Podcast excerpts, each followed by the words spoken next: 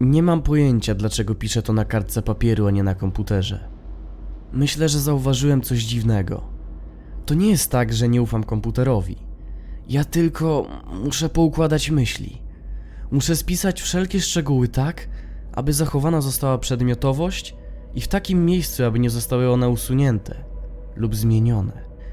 Nie żeby to się miało zdarzyć wcześniej. Po prostu wszystko się zamazuje, a mgła wspomnień nadaje rzeczom dziwny kształt. Czuję, że to pomieszczenie jest trochę zbyt ciasne jak dla mnie. Może w tym tkwi problem. Musiałem kupić najtańszy pokój, jedyny na poziomie piwnicy. Brak okien tu na dole sprawia wrażenie, że dzień i noc nie istnieją. Pracowałem nad tym projektem tak intensywnie, że od kilku dni nie opuszczałem tego miejsca. Przypuszczam, że po prostu chciałem to szybciej skończyć. Wiem, że godziny siedzenia i gapienia się w monitor mogą sprawić, że praktycznie każdy czułby się dziwnie, ale nie bardzo w to wierzę. Nawet nie wiem, kiedy po raz pierwszy to wszystko zaczęło wydawać się dziwne. Nie mogę nawet tego zdefiniować. Może dlatego, że od dawna z nikim nie rozmawiałem. To była pierwsza rzecz, która przyszła mi do głowy. Wszyscy ludzie, z którymi zwykle rozmawiam online, byli nieaktywni lub po prostu niezalogowani. Moje wiadomości błyskawicznie pozostawały bez odpowiedzi. Ostatni mail, jaki dostałem, był od przyjaciela, który napisał, że chciałby pogadać ze mną, gdy wróci ze sklepu, ale to było wczoraj. Zadzwoniłbym do niego, ale tu na dole zasięg jest beznadziejny. Dokładnie, muszę do kogoś zadzwonić. Mam zamiar wyjść na zewnątrz. Mm, to nie miało tak wyglądać. Jak tylko całe te mrowienie ze strachu ustąpiło, chciało mi się śmiać z samego siebie. Jakim cudem w ogóle się bałem? Zanim wyszedłem, spojrzałem w lustro. Dwudniowa Szczecina nie wyglądała zbyt dobrze. Ale uświadomiłem sobie, że przecież wychodzę tylko po to, by zadzwonić. Zmieniłem koszulkę, a jako, że to była pora obiadowa, pomyślałem, że z pewnością trafiłbym na kogoś, kogo znam. Niestety tak się nie stało. Chciałbym, żeby tak było. Gdy wychodziłem, powoli uchyliłem drzwi do mojego małego pokoju. Z niewiadomego powodu niewielkie uczucie lęku zagościło w mojej głowie. Raz jeszcze zdałem sobie sprawę z tego, że od jednego lub dwóch dni z nikim nie gadałem. Poza sobą oczywiście. Spojrzałem w dół obskurnego szarego korytarza. Całe to uczucie zostało spotęgowane przez fakt, że była to piwnica, a na jego końcu znajdowały się wielkie metalowe drzwi do kotłowni. Zamknięte rzecz jasna. Obok nich stały dwa ponure automaty z napojami gazowanymi. Kiedyś kupiłem jeden z napoi, ale data przydatności do spożycia wygasła dwa lata temu. Jestem w zupełności pewien, że nikt nawet nie wie o tym, że one w ogóle tu są. A może to po prostu właścicielka domu nie chce ich odnawiać. Delikatnie zamknąłem drzwi i poszedłem w drugą stronę korytarza, uważając przy tym, by nie widać żadnego dźwięku. Nawet nie wiem, dlaczego tak zdecydowałem, ale poddanie się impulsowi, by nie przerwać buczenia automatów, było zabawne. Przynajmniej przez chwilę. Podszedłem do klatki schodowej i udałem się do drzwi frontowych. Spojrzałem przez małe, kwadratowe okienko w drzwiach i zdziwiłem się. To nie była pora obiadowa. Mrok unosił się nad miastem, a w oddali na sygnalizacji świetlnej pobliskiego skrzyżowania migało żółte światło. Rzadkie chmury, fioletowe i czarne od blasku miasta widniały na niebie. Żadnego ruchu. Jedynie kilka drzewek przy chodniku poruszało się na wietrze. Pamiętam dreszcze, mimo że nie było zimno. Może to tylko wiatr. Mogłem ledwie go usłyszeć przez ciężkie metalowe drzwi. To był ten unikalny typ wiatru wiejący późną nocą. Rodzaj, który nie zmieniał się. Zimny i cichy. Wygrywający rytmiczną melodię z pomocą niezliczonych, niewidocznych liści drzew. Postanowiłem nie wychodzić. Zamiast tego podniosłem swój telefon i sprawdziłem zasięg. Pasek był wypełniony. Uśmiechnąłem się. Poczułem ulgę na samą myśl, że dobrze będzie znów usłyszeć głos należący do innej osoby. To dziwne uczucie. Bać się niczego. Potrząsnąłem głową, cicho śmiejąc się z samego siebie. Wcisnąłem przycisk szybkiego wybierania do mojej przyjaciółki Amy i podniosłem telefon. Usłyszałem jeden sygnał. Następnie nic. Cisza. Próbowałem usłyszeć cokolwiek przez następne 20 sekund, po czym się rozłączyłem. Zmarszczyłem brwi i spojrzałem na pasek zasięgu. Był wciąż pełny. Chciałem wykonać połączenie ponownie, lecz telefon zaczął dzwonić, zanim zdążyłem cokolwiek zrobić. Przestraszyłem się, ale odebrałem. Słucham, zapytałem, natychmiastowo walcząc z szokiem po usłyszeniu pierwszego głosu po tylu dniach, mimo tego, że był to mój głos. Przyzwyczaiłem się do monotonnego szumu urządzeń domowych, komputera i automatów z napojami na korytarzu. Na początku nikt nie odpowiadał na moje powitanie, a następnie ktoś się odezwał. Cześć, powiedział czysty męski głos, najwyraźniej w moim wieku. Kto mówi? John, odpowiedziałem lekko zmieszany. O, przepraszam, pomyłka. Odparł, po czym się rozłączył. Powoli opuściłem telefon i oparłem się o grubą ceglaną ścianę klatki schodowej. To było co najmniej dziwne. Spojrzałem na listę połączeń przychodzących, lecz numer nie był mi znany. Zanim zastanowiłem się nad całą sytuacją, dźwięk dzwonka rozbrzmiał po raz kolejny, ponownie mnie zaskakując. Inny nieznany numer. Tym razem przyłożyłem telefon do ucha, nie odzywając się ani słowem.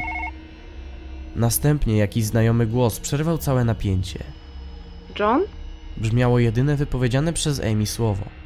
Odetchnąłem z ulgą. O, hej, to ty, odpowiedziałem.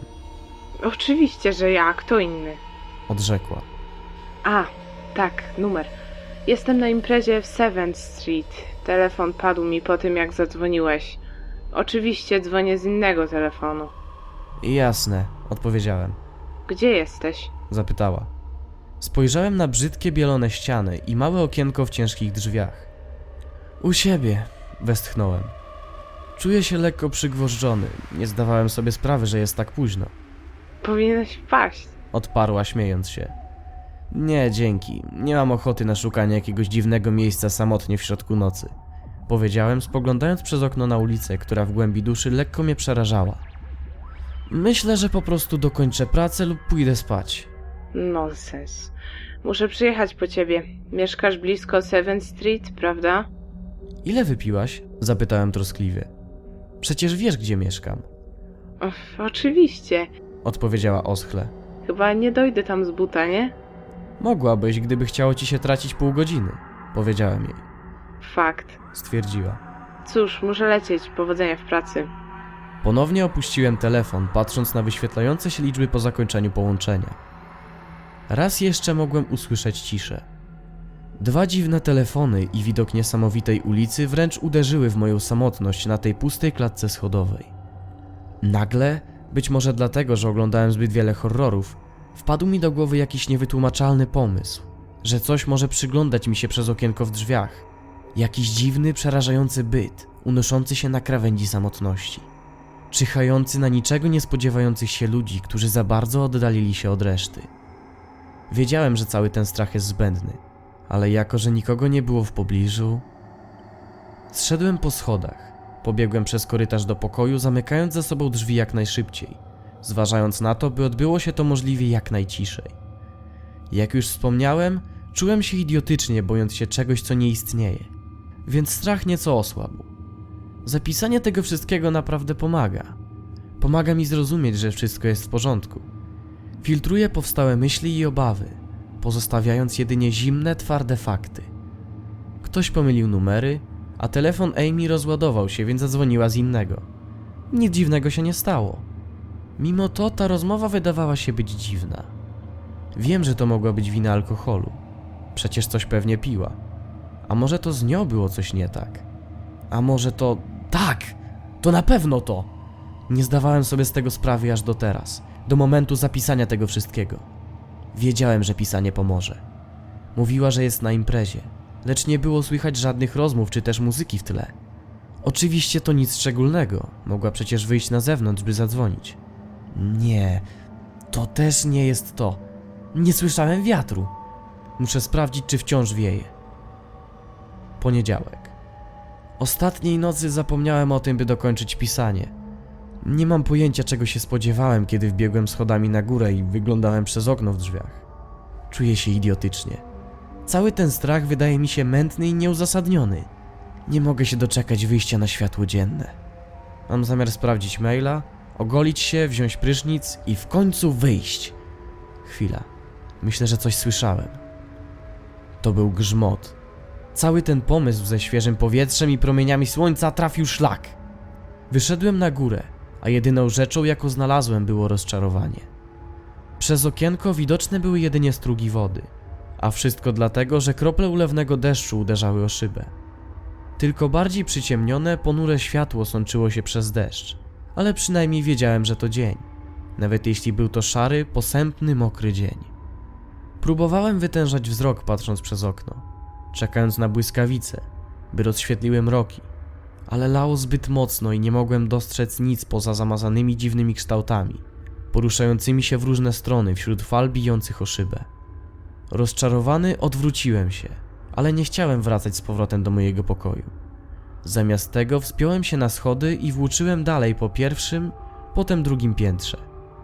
Schody skończyły się na trzecim poziomie, najwyższym w tym budynku. Spojrzałem przez szybę rozciągającą się po zewnętrznej ścianie klatki schodowej, lecz była tak wypaczona, tak gruba, że rozpraszała całe światło wpadające przez nią. Nie było nic widać, nawet gdyby nie padało. Powędrowałem w dół korytarza. Moim oczom ukazało się 10 lub więcej drzwi pomalowanych na niebiesko dawno temu. Wszystkie były zamknięte. Wsłuchiwałem się w swoje kroki, a jako że był to środek dnia, były one jedynym odgłosem, jaki mogłem w ogóle słyszeć. Poza deszczem, oczywiście. Naszło mnie dziwne, ulotne wrażenie, że drzwi stały niczym ciche, granitowe monolity, postawione przez jakąś starożytną, zapomnianą cywilizację w jakimś niepojętym celu. Błyskawica rozświetliła korytarz i mogę przysiąc, że drzwi na serio wyglądały jak surowe kamienie. Ponownie zacząłem się naśmiewać z mojej wyobraźni, gdy nagle zdałem sobie sprawę z tego, że widziane światło rzucone przez błyskawicę musi oznaczać obecność jakiegoś okna. Mgliste wspomnienia utrwaliły się i nagle przypomniałem sobie, że na trzecim piętrze była alkowa i właśnie okno. Podekscytowany na samą myśl, że może uda mi się kogoś przez nie zobaczyć, pobiegłem do alkowy namierzając mój cel. Deszcz po nim spływał dokładnie tak samo jak po oknie w drzwiach, lecz w przeciwieństwie do tamtego, to okno mogłem otworzyć. Chwyciłem za klamkę. Nastał moment zawahania. Miałem przeraźliwe uczucie, że mógłbym zobaczyć coś strasznego po drugiej stronie, gdybym tylko je otworzył. Ostatnio wszystko jest jakieś inne, więc wpadłem na pomysł i wróciłem tu, aby uzyskać to, czego potrzebowałem. Nie sądzę, by to miało coś zmienić, ale jestem znudzony. Na zewnątrz leje, a ja zamierzam krzątać się jak szaleniec.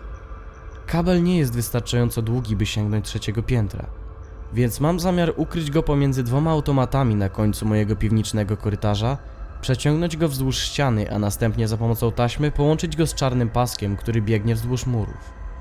Wiem, że to głupie, ale i tak nie mam nic lepszego do roboty. Cóż, nic się nie stało. Zmobilizowałem się. Otworzyłem drzwi i pobiegłem jak szalony do swojego pokoju. Uważnie przyglądałem się kamerce internetowej w komputerze. Miałem widok na korytarz i większą część klatki schodowej. Cholera, chciałbym, aby kamera leżała w nieco innej pozycji. Tak bym mógł widzieć drzwi frontowe. Hej, ktoś się zalogował. Wyciągnąłem z szafki starą, trochę mniej funkcjonalną kamerę, by pogadać z moim znajomym. Nie wiedziałem, jak mu wyjaśnić, dlaczego akurat chciałem wideo rozmowę, ale miło było zobaczyć czyjąś twarz. Nie mógł rozmawiać zbyt długo, nie gadaliśmy o niczym konkretnym, ale czuję się znacznie lepiej. Strach niemal ustąpił. Czułbym się jeszcze lepiej, lecz w naszej rozmowie było coś dziwnego. Tak, tak, wspominałem już, że ostatnio wszystko jest jakieś dziwne, ale jego odpowiedzi były niejasne. Wątpię, by udało mi się powtórzyć choćby jedno słowo, które powiedział. Żadnych szczególnych nazwisk, miejsc lub wydarzeń. Zapytał jedynie o mój adres e-mail, by pozostać w kontakcie. Chwila, właśnie dostałem wiadomość. Mam zamiar wyjść. Amy napisała, że chce się ze mną umówić na kolację w miejscu, do którego zwykle chodziliśmy. Kocham pizzę, będzie to miła odmiana po tym, co jadłem ostatnimi czasy. Po raz kolejny czuję się głupio z powodu moich ostatnich dni. Powinienem zniszczyć cały ten pamiętnik, jak tylko wrócę. O, kolejna wiadomość. O Boże, byłbym o niej zapomniał, a już otwierałem drzwi. Prawie otworzyłem drzwi. Prawie otworzyłem drzwi, ale najpierw muszę przeczytać maila. Był od znajomego, z którym nie miałem kontaktu od dłuższego czasu. Wysłany był do wielu odbiorców, pewnie do każdego, kogo miał na liście. Nie miał żadnego tytułu, lecz dziwną treść. Widziane na własne oczy. Nie ufaj im, oni. Co to do cholery ma znaczyć? Byłem w szoku. Raz za razem czytałem wiadomość.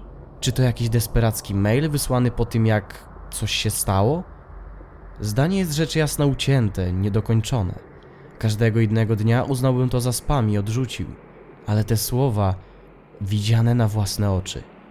Czytając swój dziennik, wracam do poprzednich dni i zdaję sobie sprawę, że ostatnio nikogo nie widziałem, nie rozmawiałem z nikim. Wideorozmowa była taka niejasna, taka straszna. Czy była straszna? Czy może ten strach przyćmiewa moją pamięć?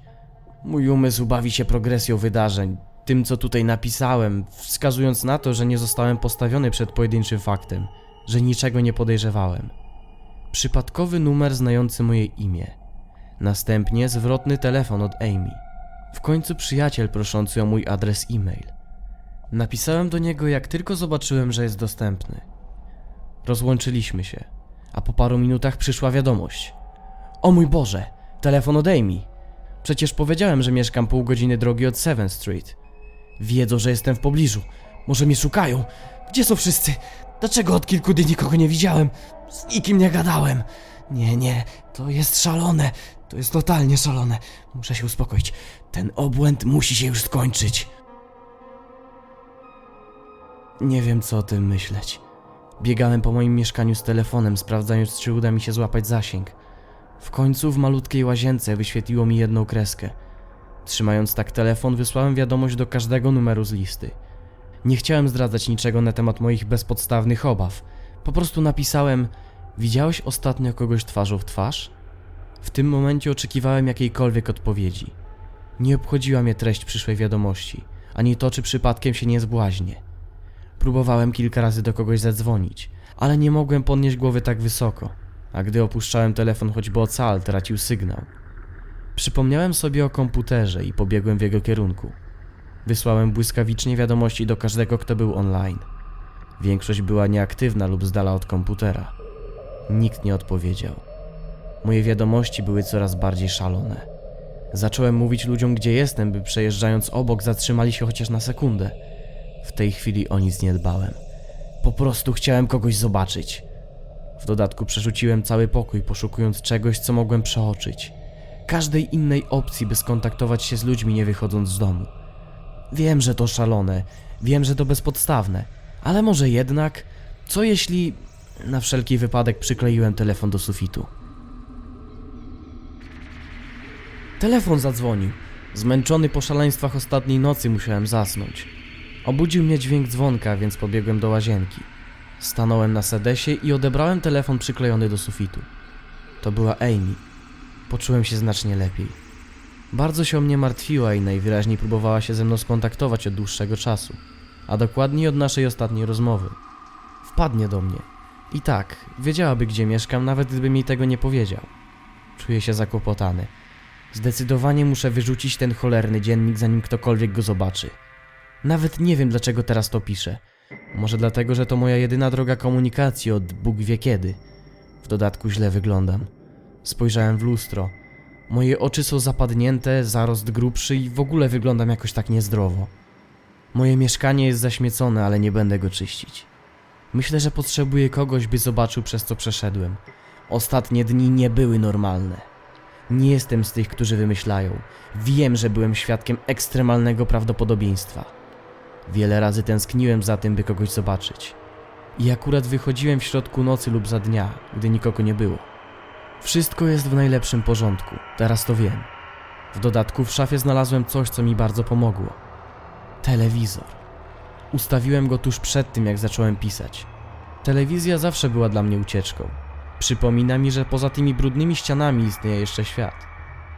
Cieszę się, że Amy jest jedyną osobą, która postanowiła odpowiedzieć na moje wczorajsze szaleństwa i męczenie innych. Od lat była moim najlepszym przyjacielem. Ona o tym wie, ale pamiętam ten dzień, w którym ją poznałem. Był to jeden z niewielu szczęśliwych momentów w moim życiu. Czule wspominam ten ciepły dzień. Wydaje się on być zupełnie inną rzeczywistością od tego ciemnego, deszczowego i samotnego miejsca. Czuję, jakbym całymi dniami siedział na tamtym placu zabaw. Za stary, by się bawić. rozmawiając z nią i nie robiąc nic innego. Wciąż czuję, że mogę wrócić do tych chwil. I za każdym razem przypomina mi się, że to miejsce wcale nie jest takie. Nareszcie, pukanie do drzwi. Myślałem, że to dziwne, że nie widziałem jej przez ukrytą między dwoma automatami kamerę. Zdałem sobie sprawę z jej złego położenia, jak wtedy, gdy nie mogłem widzieć drzwi frontowych. Powinienem był wiedzieć. Po tym, jak Amy zapukała, żartobliwie krzyknąłem przez drzwi, że pomiędzy maszynami jest kamera. Wstydziłem się, że moja paranoja zawiodła mnie tak daleko. Po tym zobaczyłem ją idącą w stronę aparatu. Uśmiechnęła się i pomachała. Cześć. Powiedziała do kamery jasno, krzywo na nią patrząc. To dziwne, wiem, odpowiedziałem do mikrofonu podłączonego do komputera. W ogóle ostatnie dni były dziwne, Otwórz drzwi, John. odrzekła. Wahałem się. Jak mogę być pewien? Zaczekaj chwilę, odparłem przez mikrofon. Powiedz mi jedną rzecz, którą wiemy tylko my. Udowodnij, że to ty. Amy rzuciła dziwaczne spojrzenie na kamerę. Mm, okej. Powiedziała powoli, wciąż myśląc. Przypadkowo spotkaliśmy się na placu zabaw, gdy byliśmy o wiele za starzy, by tam w ogóle być. Westchnąłem głęboko po tym, jak rzeczywistość wróciła, a strach znikł. O Boże, to było żałosne. Oczywiście, że to Amy. Ten dzień był tylko w naszej pamięci. Nikt inny o nim nie wiedział. Nigdy o nim nie wspominałem. Nie ze wstydu, lecz z dziwnej tęsknoty za tym dniem. Jeżeli istnieje jakaś nieznana siła próbująca mnie oszukać, jak się obawiałem, nie było sposobu, by mogła wiedzieć o tym dniu. Dobrze, wytłumaczę wszystko. Zaśmiałem się. Bądź tam. Pobiegłem do mojej małej łazienki i poprawiłem włosy. Wyglądałem okropnie, ale ona zrozumie. Zachichotałem, patrząc na własne zachowanie i bałagan. Następnie podszedłem do drzwi. Kładąc rękę na klamce, rzuciłem ostatnie spojrzenie na swój pokój. Zabawne, pomyślałem. Prześledziłem każdy szczegół. Od resztek żywności leżących na ziemi, poprzez przepełniony kosz na śmieci, aż po łóżko przekręcone w stronę, bym mógł patrzeć na Bóg wie co. Prawie odwróciłem się do drzwi, gdy mój wzrok padł na starą kamerę internetową. Tą, której używałem do intrygującej rozmowy z moim znajomym. Jej cichy, czarny, sferyczny obiektyw był skierowany w stronę mojego dziennika. Ogarnęła mnie niespodziewana fala terroru. Po tym, jak zdałem sobie sprawę z tego, że jeżeli coś mogła przez nią patrzeć, to widziałoby, co napisałem o tym dniu. Zapytałem ją o jedną rzecz, a ona wybrała tą, o której myślałem, że nikt nie wie, a jednak to wiedziało. Przez cały czas mogło mnie obserwować. Nie otworzyłem drzwi, krzyczałem, krzyczałem w niekontrolowanym strachu.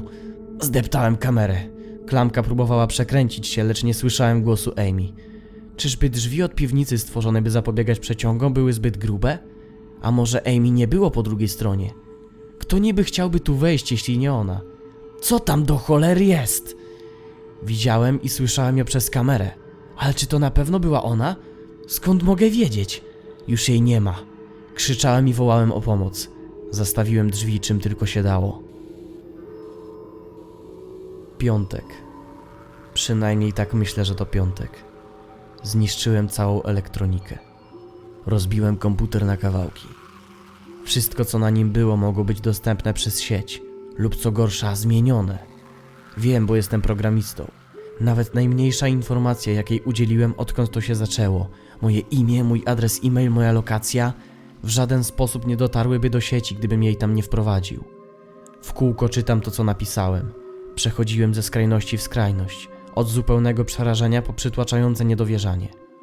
Czasami jestem absolutnie pewien, że jakaś tajemnicza jednostka ma za zadanie wyciągnąć mnie na zewnątrz.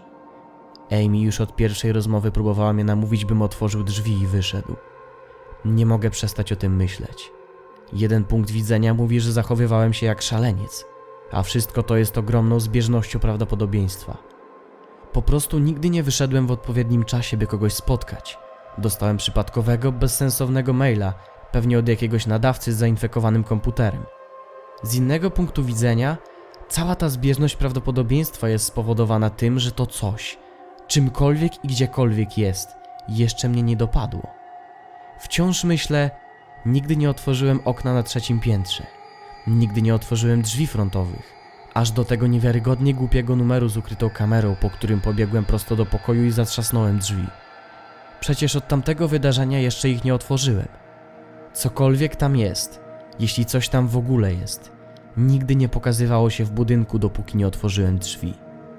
Możliwe, że powodem, dla którego to coś nie było w budynku, był fakt, że znajdowało się gdzie indziej, łapiąc innych.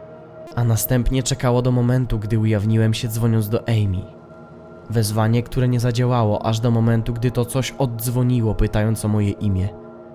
Przerażenie dosłownie przytłacza mnie za każdym razem, gdy próbuję połączyć elementy tej układanki, tego koszmaru. Ten mail. Krótki, ucięty. Czy jakiś przyjazny głos chciałby mnie w ten sposób ostrzec? Widziane na własne oczy. Nie ufaj im. Dokładnie to, co już podejrzewałem. To coś mogło w mistrzowski sposób kontrolować całą elektronikę. Próbowało wyciągnąć mnie na zewnątrz. Dlaczego nie może wejść? Zapukało. Przecież musi mieć jakąś wiarygodną precenzję. Drzwi. Obraz drzwi z górnego korytarza jako strażników. Wciąż jarzy się w mojej głowie za każdym razem, gdy o tym pomyślę. Jeżeli jakaś tajemnicza istota próbuje zmusić mnie do wyjścia, może nie może przez nie przejść. Drzwi zawsze pobudzały ludzką wyobraźnię. Zawsze postrzegane były jako portale o szczególnym znaczeniu. A może są po prostu zbyt grube? Sam miałem problemy z otwarciem drzwi w tym budynku, nie wspominając już o tych ciężkich, piwniczych. Poza tym nurtuje mnie pytanie: dlaczego to coś w ogóle mnie chce? Gdyby chciało mnie zabić, mogłoby to zrobić na milion sposobów. Mogłoby na przykład czekać aż umrę z głodu. A co jeżeli nie chce mnie zabić? Co jeżeli ma jeszcze bardziej straszliwe plany wobec mnie? Boże, co mogę zrobić, by uwolnić się od tego koszmaru? Pukanie do drzwi. Powiedziałem ludziom po drugiej stronie, że potrzebuję minuty na zastanowienie i wychodzę. Tak naprawdę zapisuję to wszystko, by zyskać na czasie. Przynajmniej tym razem słyszałem ich głosy. Moja paranoja. Tak, wiem, że jestem paranoikiem. Nasuwa mi na myśl, że przecież głosy mogą być zmienione elektronicznie. To nie może być nic innego jak głośniki stymulujące ludzki głos. Czy naprawdę zajęło im to aż trzy dni, by się ze mną skontaktować? Podobno Amy jest tam wraz z dwoma policjantami i psychiatrą. Może przez trzy dni zastanawiali się, co powiedzieć. Roszczenie psychiatry mogłoby być całkiem przekonywujące. Gdybym pomyślał, że to wszystko było szalonym nieporozumieniem, a nie jakąś kreaturą próbującą mnie namówić do otwarcia drzwi. Psychiatra miał starszy głos. Autorytarny, lecz wciąż troskliwy. Podobało mi się. Desperacko pragnę zobaczyć kogoś na własne oczy. Powiedział, że mam coś, co nazywa się cyberpsychozą i że jestem jednym z wielu przypadków tej epidemii, wywołanej przez sugestywny mail, który przedostał się w jakiś sposób. Przysięgam, powiedział, przedostał się w jakiś sposób. Sądzę, że miał na myśli szerzenie się w niewytłumaczalny sposób po całym kraju, ale mam podejrzenia, że istota popełniła gafę i wyjawiła coś. Powiedział też, że jestem częścią fali wschodzących zachowań tego typu, że wiele osób ma ten sam problem i te same objawy, mimo że w żaden sposób się ze sobą nie komunikowały. To zgrabnie wyjaśnia dziwny mail o moich własnych oczach. Nie dostałem oryginalnego maila. Dostałem jedynie potomka. Być może mój własny znajomy także się załamał i próbował ostrzec wszystkich innych o swoich paranoicznych lękach. Psychiatra twierdzi, że właśnie w ten sposób cały problem się rozprzestrzenia. Możliwe, że ja też go rozprzestrzeniałem, wysyłając wiadomości błyskawiczne i SMS-y do wszystkich znajomych. Może jeden z tych ludzi właśnie przeżywa załamanie, wyzwolone przez to, co wysłałem. Coś, co mogliby zinterpretować w dowolny sposób. Coś jak tekst mówiący: Widziałeś kogoś ostatnio twarzą w twarz? Psychiatra powiedział, że nie chce stracić kolejnej osoby, że ludzie tacy jak ja są inteligentni, a cała ta sytuacja to tylko potknięcie. Łączymy fakty tak dobrze, że połączenia te są obecne nawet tam, gdzie nie powinny być. Powiedział także, że łatwo wciągnąć się w paranoję w naszym świecie, w ciągle zmieniającym się miejscu, gdzie coraz więcej stosunków jest symulowanych. Muszę przyznać mu jedną rzecz. To wspaniałe wyjaśnienie. To ładnie wszystko wyjaśnia. W rzeczywistości to doskonale wszystko wyjaśnia. Mam wszelkie powody, by otrząsnąć się z tego koszmarnego lęku, że jakaś rzecz, świadomość lub byt próbuje wyciągnąć mnie za drzwi, by następnie schwytać i poddać rzeczom gorszym niż śmierć. Byłoby nierozsądne po całej tej rozprawie zostać tu i umrzeć z głodu. Tylko po to, by zrobić na przekór tej istocie, która już wszystkich złapała. Byłoby nierozsądne myśleć po przemówieniu psychologa, że mogę być jednym z ostatnich ludzi pozostałych przy życiu na tym pustym świecie, ukrywającym się w mojej bezpiecznej piwnicy i robiącym na złość niezidentyfikowanej zwodniczej kreaturze poprzez unikanie bycia schwytanym. Jest to idealne wyjaśnienie każdej dziwnej rzeczy, którą widziałem lub słyszałem. Jest to najlepszy powód, dla którego powinienem porzucić wszystkie moje obawy i wyjść. I właśnie dlatego nie zamierzam wychodzić. Jak mogę mieć pewność? Skąd mam wiedzieć, co jest prawdą, a co oszustwem? Wszystkie te cholerne przewody, sygnały niewiadomego pochodzenia, nie są prawdziwe. Nie mogę być pewien. Sygnały z kamery, sfałszowany obraz, oszukańcze rozmowy telefoniczne, maile, nawet telewizor roztrzaskany na podłodze. Skąd mogę wiedzieć, że jest realny? Wszystko to sygnały, fale, światło, drzwi. Próbują je wyważyć, chcą wejść. Cóż za szalony przyrząd może być użyty do tak dokładnej symulacji dźwięku mężczyzn uderzających w ciężkie drzwi? Przynajmniej zobaczę ich na własne oczy. Nie ma tu nic, czym mógłby mnie wprowadzić w błąd. Przecież wszystko zniszczyłem. Moich oczu nie oszuka, to fakt. Widziane na własne oczy. Nie ufaj im, oni. Chwila. Czy ta desperacka wiadomość mówi, bym wierzył tylko w to, co widzę? Czy może ostrzegała mnie przed moimi oczami? O Boże, jaka jest różnica między kamerą a okiem? Obie rzeczy przetwarzają światło na sygnały elektryczne. Są takie same. Mnie nie da się oszukać. Muszę być pewny. Muszę być pewny. Data nieznana. Dzień w dzień spokojnie prosiłem o papier i długopis, aż w końcu dano mi je. Nie żeby to miało znaczenie. Niby co miałbym z nimi zrobić? Wepchnąć oczy z powrotem? Bandaże stały się już częścią mnie. Ból zniknął. Zdaję sobie sprawę z tego, że to będzie jedna z ostatnich szans, by pisać czytelnie. Bez wzroku nie poprawię błędów, a ruchy rąk zostaną powoli zapominane. Jest to pewien rodzaj tolerancji wobec samego siebie. To pisanie jest pozostałością innych czasów, bo jestem pewien, że wszyscy na świecie pożegnali się z życiem lub coś znacznie gorszego. Dzień w dzień siedzę oparty o wyściełane ściany. Istota przynosi mi wodę i jedzenie. Maskuje się jako miła pielęgniarka, jako niesympatyczny lekarz. Myślę, że wie, że mój słuch znacząco się teraz wyostrzył, gdy żyje w ciemności. Podrabia rozmowy na korytarzach ze świadomością, że będę podsłuchiwał.